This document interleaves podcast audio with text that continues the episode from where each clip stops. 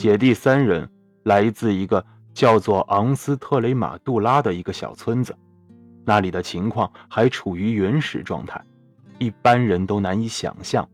那里食物匮乏，生活中的舒适在那里简直是不可想象的。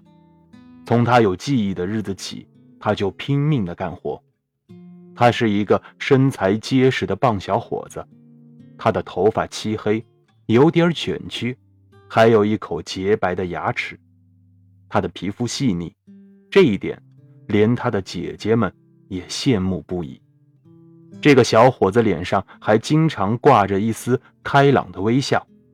他手脚灵活，活干得挺出色的，也很爱他的姐姐。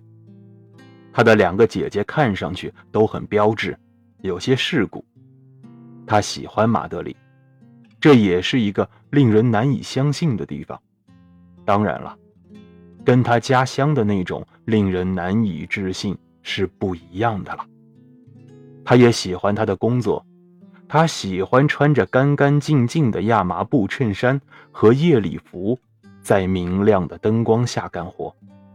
他工作的厨房里吃的东西又很丰盛，这就是他喜欢在这工作的原因。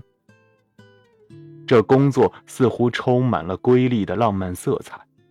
住在卢安克，并且经常喜欢在餐室就餐的，其实通常只有八到十二个人。然而在帕克的眼里，他是餐室里三个侍应生中最年轻的一个。实际存在的就只有那些斗牛士。